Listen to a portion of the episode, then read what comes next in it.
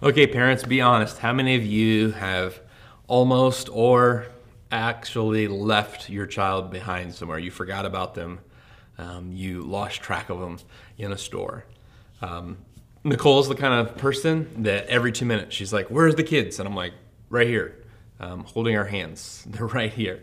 Um, she's always got her head on a swivel, keeping track of the kids.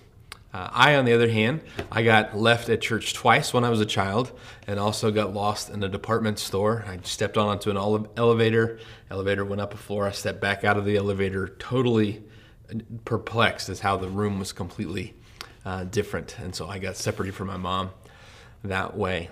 Um, in Luke chapter 2, we have the story of Mary and Joseph, the parents that God entrusted his son to. They lose him for three days. Um, and right now, I know that there are a lot of parents that this has been an incredibly hard year. You've had to do quarantine with your kids, you've had to do e learning. Some of you are worried about uh, how this is going to affect their development, how, how you're handling this stressful situation. Hey, just know that the people who watched Jesus lost him for three whole days and he turned out okay. I hope that today's story and narrative from Luke chapter 2 uh, gives you some encouragement. So let's look at this passage in Luke chapter 2. We'll start reading in verse 39. So when they had performed all things according to the law of the Lord, they returned to Galilee to their own city of Nazareth. So once they'd done everything at the temple, that time that they saw Simeon and Anna, they've completed all of the things that the law prescribed for them, they return home. Verse 40 says, And the child grew and became strong in spirit, filled with wisdom, and the grace of God was upon him. And his parents went to Jerusalem every year at the feast of Passover. And when he was 12 years old, they went up to Jerusalem according to the custom of the feast. And when they had finished the days, as they returned, the boy Jesus lingered behind in Jerusalem, and Joseph and his mother did not know it. But supposing him to, him to have been in the company, they went a day's journey, and sought him among the relatives and acquaintances. So when they did not find him, they returned to Jerusalem seeking him. The people would often travel uh, to Jerusalem in a large group or pack. They'd travel together. Many times the men would walk in one group and the women and children would walk in another group. Jesus is kind of at that age where he could have been among the men or could have been among the women and children. And so he got lost in the shuffle. So they look for him, they can't find him, they turn back. Verse 46 says So now it was after three days they found him in the temple, sitting in the midst of the teachers, both listening to them and asking them questions. And all who heard him were astonished at his understanding and answers. So when they saw him, they were amazed. And his mother said to him, Son, why have you done this to us? Look, your father and I have sought you anxiously. We've been terrified. And he said to them, Why did you seek me? Did you not know that I must be about my Father's business? But they did not understand the statement which he spoke to them. Then he went down with them and came to Nazareth and was subject to them. He obeyed them. But his mother kept all these things in her heart. And Jesus increased in wisdom and stature and in favor with God and men. Can you imagine how tense that trip back to Jerusalem for Mary and Joseph must have been. Um, walking all the way back to Jerusalem, I'm sure that they had some pretty heated discussions about whose fault this was. I thought you were watching him. I thought you were watching him. Um, now, I want you to notice that while Mary and Joseph were absent minded in this moment and they lost track of Jesus' location during their journey back from the temple, while they, they, they made a mistake in this moment, while this mistake, this, this moment was an accident, I want you to see that they were dedicated and intentional about raising Jesus with scriptural rituals. Passage tells us that it was their custom to go to Jerusalem every year for the Passover. Um, verses 22 and 23, when they're at the temple, tells us that they're performing all of the things according to the law um, they were intentional about following all of the practices of taking Jesus to the temple, there were these customs, these every day, every week, every year rituals that they had as a family for teaching Jesus the ways of the people of God, the people of the Lord. And, and I'm sure that if you or I were raising the Son of God, we want to make sure that we followed all of God's uh, instructions, right? We want to make sure that we do everything that He's asked us uh, to do. Uh, maybe you've watched somebody else's kid and they have really strict guidelines for when nap time is or what they can and can't eat, no sugar. Some of you grandparents, uh, you, have watched your grandkids and there's some really specific instructions and you don't follow any of them. You have a great time breaking all those rules. I'm sure that if we watched Jesus's, God's kid, Jesus, we would want to follow all of the guidelines that he laid down. But the guidelines that Mary and Joseph follow are not ones that God just set aside for Jesus, but rather guidelines that he had set aside for every child of Abraham, all of the descendants of Abraham, the people of God. God had established these rituals and practices so that they would be raised up to know the one true God and his law. And, and I think that there's an application here for us that God has blessed us He's given us as parents, as grandparents, as people with influence on the lives of children. He's given us this, this great opportunity to be stewards of these young lives, and we should take advantage of that. We should use everything at our disposal to make sure that our children grow up to know the one true God and His law. What happens to Jesus in the story is an accident, but the results of Jesus' development are no accident.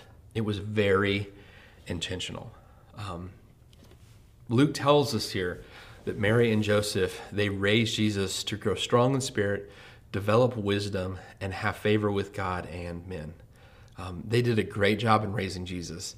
And I'm sure, by the way, that when Mary opens up Luke's gospel for the very first time to read it, and she's talked to him, and he's recorded all these things about Jesus' life, and she reads Luke 2, I'm sure she's crying at just the incredible story of Jesus' birth and all of these details that Luke has captured. And then she gets to this section and she goes, Really? This is the only other story from Jesus' 30 years of life before his ministry? This is the only story that you include? Conclude. Um, and listen, there are no doubt uh, stories that we can all tell from family life of the time that we um, made a major blunder. Um, thankfully, we are not the product of our worst day.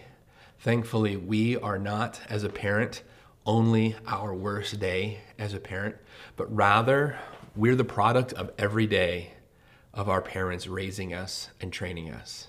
Um, so listen, if you've blown it, if you've if you've had some real blunders as a parent, know that that your child will not be the product of just the one bad day, but they will be the product. They will be developed by the everyday discipleship you do with them. Now, that doesn't change the fact that the stories they'll tell to their friends or their therapist are probably the days that you were at your worst or you made the major blunder. Jesus is left at the temple. He's forgotten in Jerusalem, but his everyday life and his every year customs was spot on. And Jesus was raised to come to, to be strong in wisdom and spirit. And the whole purpose of Luke telling us this story is not just um, to provide some comedic relief like a early Home Alone script. It's not to embarrass Mary and Joseph. The real purpose of telling us this story is that Luke wants us to see Jesus in the temple when Mary and Joseph return. Verses 46 and 47 tell us So it was after three days they found him in the temple sitting in the midst of the teachers, both listening to them and asking them questions. And all who heard him were astonished at his answers.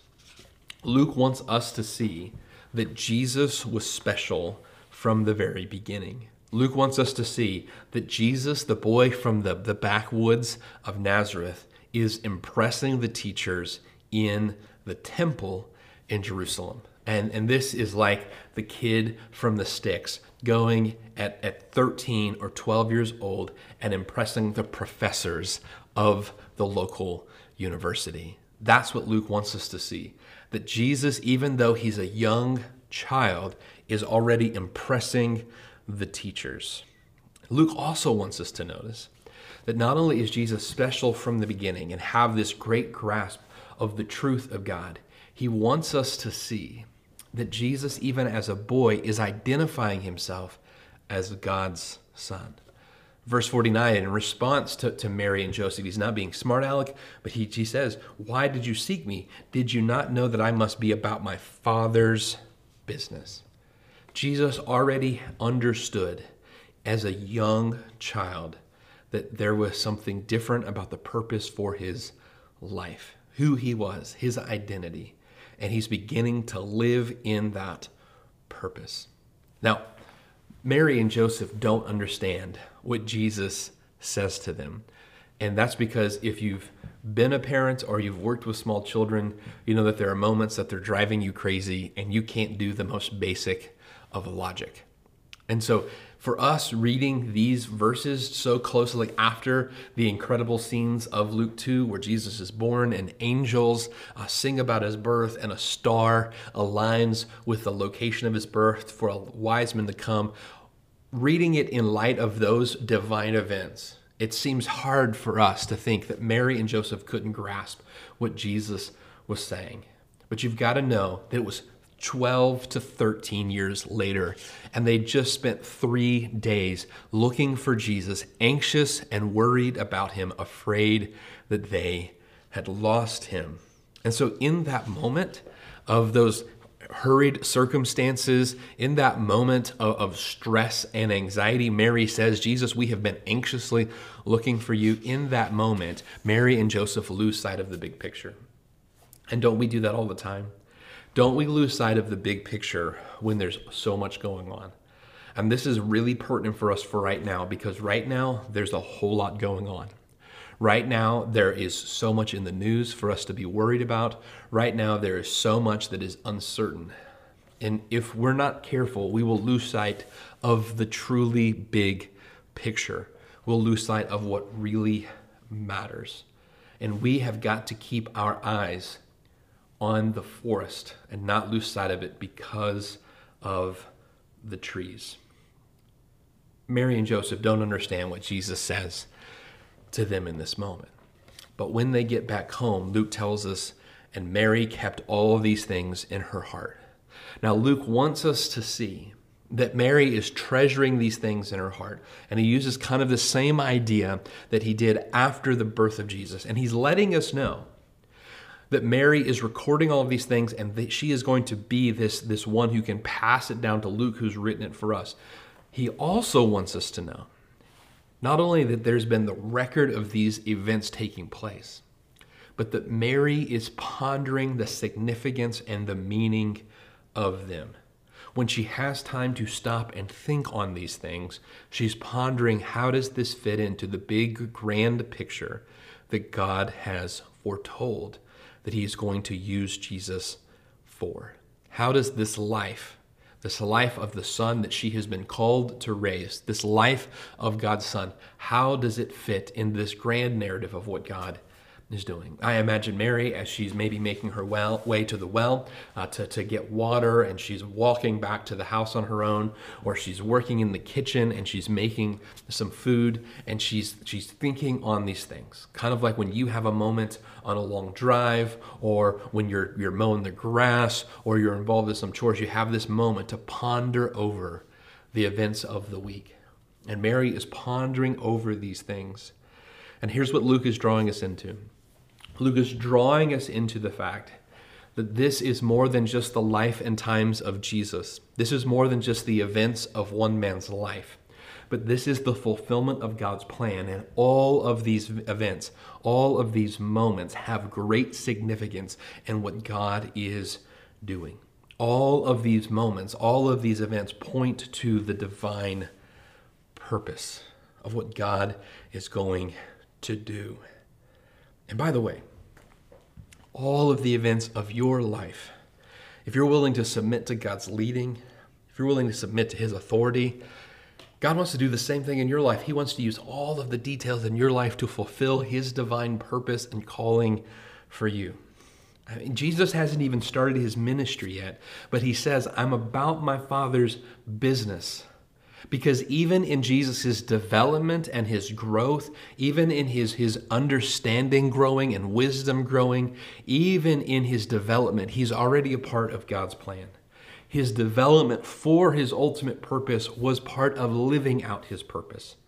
Luke tells us in this passage twice of the kind of upbringing that Jesus had, and that upbringing and that development prepares him for the purpose that is coming. And so, this moment that causes Mary and Joseph anxiety, this moment that is unexpected, this moment where they don't know what's going on, they can't understand what's happening, this moment is a moment that God is using in his divine redemptive plan. And know that God wants to do the same thing right now. God wants to use this moment, this moment of uncertainty, this moment of anxiety. God wants to use this moment to develop you for his purpose for you. I'm afraid that we often think of the purpose that God has for my life is somewhere out there, and then one day it's just all going to come together. No, God is working now. He's working right now to prepare you, He's working right now to mature you. Luke bookends this story in verse 40 and verse 52, telling us about Jesus' development. Verse 40 says, The child grew and became strong in spirit, filled with wisdom, and the grace of God was upon him. Verse 52 says, Jesus increased in wisdom and stature and in favor with God and men. Hear me, that doesn't happen by accident. Maturity doesn't happen by accident. Growth will happen on its own, but maturity takes intention and effort. Hear that, okay? There's a difference between growth and maturity. Growth can happen on its own, but maturity requires intention and effort. Let, let me illustrate what I'm saying to you right now, okay? How many of you know that you can grow older without growing up? How many of you know someone who's grown older without growing up? They're an, a middle aged adult, but they act like a toddler. They've grown older, but they're emotionally immature. How many of you know that you can grow biologically mature enough to have a child without being mature enough emotionally or in wisdom mature enough to raise that child? you can grow older and you can grow physically without growing intellectually, emotionally, or spiritually. And we think that this growth is just going to happen, that it's just going to happen to us. Because the, the, the, the function of our body and our growth and our aging happens on its own without a whole lot of intention or thought or foresight. You eat and it happens, it just takes place and we think that's how spiritual growth happens. It's not how it works. And in this passage, there's a reason that Luke is including this. He wants us to see that it wasn't that Jesus was a random, ordinary child, and then at age 30, he became some extraordinary person. He wants us to see that from the very beginning, God had a purpose and a plan for Jesus, and his whole life, his development, was growth. Joel Green points out in his commentary that Luke is a master of using transition statements to communicate purpose. And what that means is sometimes what you'll have is, is then after some time or after these things. Uh, and it's just telling us, listen, some time has passed. But Luke is doing more than telling us time is passing. Luke is telling us that time is passing, but as time is passing, Jesus is growing and maturing, not just physically, but spiritually and mentally. He's becoming a deeper person, he's becoming a spiritual person. And let me point out something pretty neat that, that I heard Matt Brown say years ago. There are two books that Luke wrote, right? And how many chapters in those two books? 52 because we're going to look at a chapter a week for 2021. It's the second Sunday of 2021, so we're looking at Luke 2. Next week is the third Sunday, so we're going to look at Luke 3. We're doing 52 chapters in 52 weeks. So there's two books and 52 um, chapters. Luke is going to tell us how Jesus' growth and his development and his living out his purpose makes a difference in the lives of people around him, who make a difference in the lives of people around him, who make a difference in the lives of people around them, and it changes the world. But a good theme verse for these two books of 52 chapters would be Luke 2:52. Because Luke 2:52 tells us that Jesus increased in wisdom and stature and in favor with God and men. This was a growing movement that began as a growth in Jesus. And hear me, I have become incredibly convinced this year that revival, the revival that we desperately need, that revival is merely when renewal goes viral. Revival is when renewal goes viral. As Mark Sayers has excellently pointed out, Revivals when renewal goes viral, and renewal is something that happens personally. And so, the way that we find revival, the way that we experience revival, the way that we see revival shake our nation and our world is by growth happening in us individually. Faith Church, it's time for us to grow up the, the, story of, of Jesus' life, these 30 years that lead up to his ministry, the, the difference, the impact that he is going to make, it starts with growth. It starts with him growing. That's what's happening. It's more than the passing of time. It's more than Jesus waiting around for 30 years to start his ministry. It's Jesus growing and developing. And God sent his son as an infant who had to be fed. God sent his son as a child who had to be cared for. God sent his son as someone who would grow. And what we see happening in Jesus' life is that not only does he grow physically, but he grows mentally, emotionally, spiritually. He's setting an example for us, he's giving us a pattern for us to follow. And that just as Jesus grew into his purpose, you and I need to grow into our purpose, individually and as a church. It's time for us to grow into our purpose, Faith Church. It's time for us to grow up by growing deeper. Uh, when I was first preparing this message, I, I wrote down um, healthy things grow. And then I scratched out because, because while it is true that healthy things grow, just taken on its own, that, that statement can be misapplied. Because I had it in my head that healthy things grow, I had determined that when we were growing, we were healthy. And the truth is that yes, healthy things grow, but you can also grow unhealthily. Unhealthy things can grow too. So, a more accurate statement would be healthy things grow in healthy ways. Healthy things grow healthily. You see, you can grow in unhealthy ways. You can even grow in dangerous ways. Let me illustrate. Let me show you what I'm talking about. Um, when I was in the fourth and fifth grade, I was a pretty chunky kid. Um, it was, it was pretty heavy. But then, through the end of fifth grade, sixth grade, up to seventh grade, I grew nine inches. The height that I am today is the height that I was in seventh grade.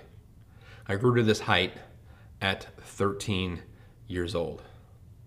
That was some healthy growth because I went from a chunky kid to being very lean and in great shape. That's actually kind of what I'm hoping will happen now. If I could just grow another six inches and stay at this weight, that would be great. Um, every one of us, we have experienced growth in our lifetimes where we have grown taller. That's a good thing. But there's also times of unhealthy growth in our lives. There have been times that I've grown impatient, been times that I've grown discouraged, been times that I've grown bitter, been times that I've grown irrational or arrogant, times that I've grown angry. You can grow in an unhealthy way. Tumors grow, cancers grow, funguses grow, viruses grow, outbreaks grow, corruption grows, outrage grows, panic grows.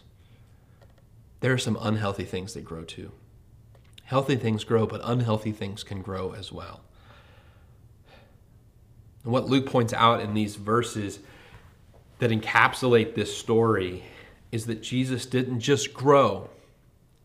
He didn't just grow older. He didn't just grow taller. He grew wiser. He grew deeper in spirit. Faith Church, it's time for us to grow up by growing deep. It's not time for us to pass just another year. It's not time for us just to mark another year on our calendar. It's not time for us just to wish this time of uncertainty away and just, just wait for things to get normal. It's time for us to grow into our purpose by growing deeper. It's time for us to grow towards revival by growing personally in renewal. All of the events of Jesus' life were in preparation and in fulfillment of his divine purpose that God had given him. And God is not looking back in heaven and saying, How do I use these moments? He has known that this moment was coming. He has had a plan for us from the beginning, the beginning, and God wants to make changes in us and grow us in this time. Let's not miss it.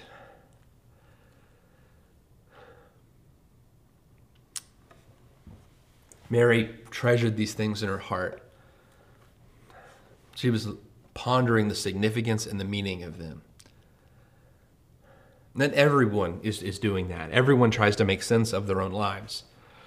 Like Mary pondering the events that took place, we look at the details of our lives and say, what's, what's this all for? What does it all mean? And what Luke is doing here is he's taking us on a journey that is going to ultimately reveal the purpose of Jesus' life. And in revealing that ultimate purpose of Jesus' life, he's going to show us what our true purpose is as well. But we miss out on our purpose because we never grow into it. We miss out on our purpose because we never develop into it. Jesus could not conduct his ministry and go to the cross for us if he'd never grown up. But he grew and developed into that purpose and that calling. And I'm afraid that we are missing out on our purpose and calling because we've not grown into it. This happens in our individual lives as well as in our church's life. The time comes to be a wise parent, and you've never outgrown the foolishness and, and emotional maturity, immaturity of your childhood. So in, instead of being a parent to your child, you're still an adolescent looking for approval and friendship. And so instead of training your child to respect you, you try to make them like you. You try to become their friend. It comes time to be a loving spouse, but you've never grown out of being a selfish individual, and your love for that other person cannot outpace your love for self. And so, when the time comes to sacrificially love that person, to do what is best for them, even though it is greatly inconvenient for you, you can't do it because you've never grown into that purpose. The time comes to be a loving grandparent who leaves a legacy of faith but you've never grown out of being the center of your own life. So your grandkids are just an extension of the image you want to portray to others instead of a life that you pray over and impart wisdom to. They're just an add on to your life of selfishness. You see, you can grow older without growing wiser, without growing deeper, without growing more joyful, without growing more patient. You can do that, but it's a tragedy. So, how do you grow? Well, Luke told us. Luke told us that Jesus grew in wisdom. What's wisdom? Wisdom is knowledge applied. Wisdom is not just knowing the information, but applying it. It's taking what you know, what you've been taught in God's Word, and living it out. Right now, we have more information than ever before, and we got a whole lot less wisdom because the information we have is not being utilized in a healthy way. And there's a whole lot of us that we know a lot of the Bible that we're not living out, we're not applying. He grew in wisdom, he grew in strength of spirit. Jesus would have walked to his local synagogue to read the passages of scripture that were available on scrolls there. He would have taken time to practice being with God, this practice that we see throughout his gospel narratives of him slipping away to spend time in prayer, this is a practice that is developed. He takes advantage of the opportunities to be in the temple and ask questions and learn of God, not just so that he has a great head knowledge, but so that it shapes and molds and forms his spirit. He would have had rituals and customs that he kept every week with his family, every year with his family, becoming a deeper, more contemplative, spiritual person. And then, did you notice that this passage tells us that, that Mary and Joseph find Jesus. And then it tells us that he goes back and is obedient or submits to them. The God of the universe goes back and, and, obeys and submits to the people who just forgot where he was, who could not find him for three days. But he humbles himself, not just to the, the flesh of mankind, humbles himself not just to the limitations of this earthly existence and life. He humbles himself to listen to his mother and father, to honor his parents. He places himself under their accountability. And listen to me. You will not develop into the person that God has called you to be. You will not develop into the purpose that God has for your life if you never are held accountable. If there's no one who can call you out, who can challenge you. Jesus is the God of the universe, and he goes and he obeys Mary and Joseph as a teenager. Listen, when I was a teenager, I thought I knew everything, and because I thought I knew everything, I didn't feel like I needed to listen to my parents. Jesus was God in the flesh. He truly did have the authority of the universe at his disposal, yet he submitted to his parents. And so, listen, if you're a teenager watching this and you think that your parents don't know anything, take a cue from Jesus, who obeyed his parents. And if you're a Christian who thinks that you have got it all figured out and you know everything and there's nobody that can really tell you what to do, there's nobody that can challenge you because who are they to challenge you? Because you have been a Christian all these years or you know this much about the Bible, let me tell you that you will never grow in wisdom and depth of spirit if you're not accountable to the body of believers if you think that you're better than everyone else or that you don't have to listen, if you're not willing to humble yourself, you will not grow into who God has called you to be.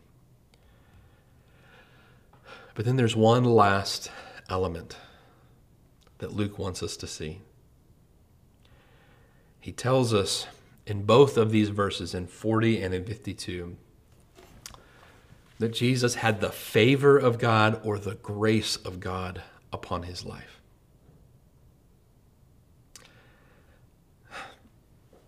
Were, were you ever in a class where there was a teacher's pet? Or, or were you ever on a team where the coach's son or daughter was also on the team? And, and maybe you thought, well, yeah, I'd get good grades too, or I'd stay out of trouble too if the teacher loved me or showed me favoritism like they showed to Joey. Or you thought, yeah, I'd get playing time too if my dad was the coach. We could read this and say, well, yeah, of course he had favor with God. It's God's son. But I want you to know that the grace and favor that God showed to Jesus is a grace and favor that he shows to us. Listen, you don't have the ability, even with information, applied knowledge, wisdom, accountability, even with contemplative practices and religious religious spiritual disciplines you cannot grow into who it is that God has called you to be on your own. You must have God's power and grace. But he has made that available.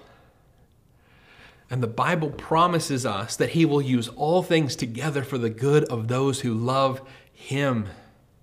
And just as he used all of the moments of Jesus' life, and just as he lined up all of these things, he is willing to do that in your life if you'll have it.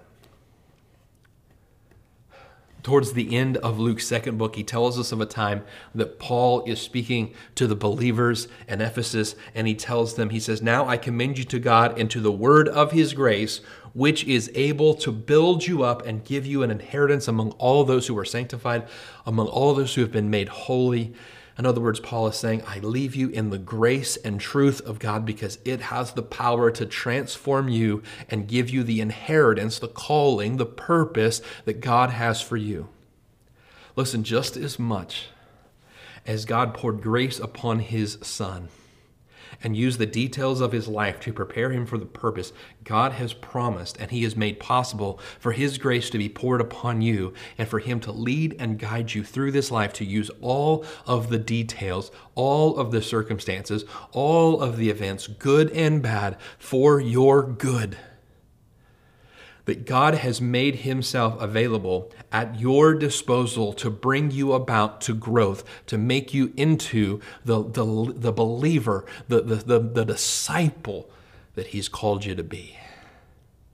And just as much as God worked in the life and the, the circumstances of Jesus and his disciples and their disciples and their disciples and the church, God wants to do that in you. And you can grow in wisdom and in strength of spirit and in God's favor too.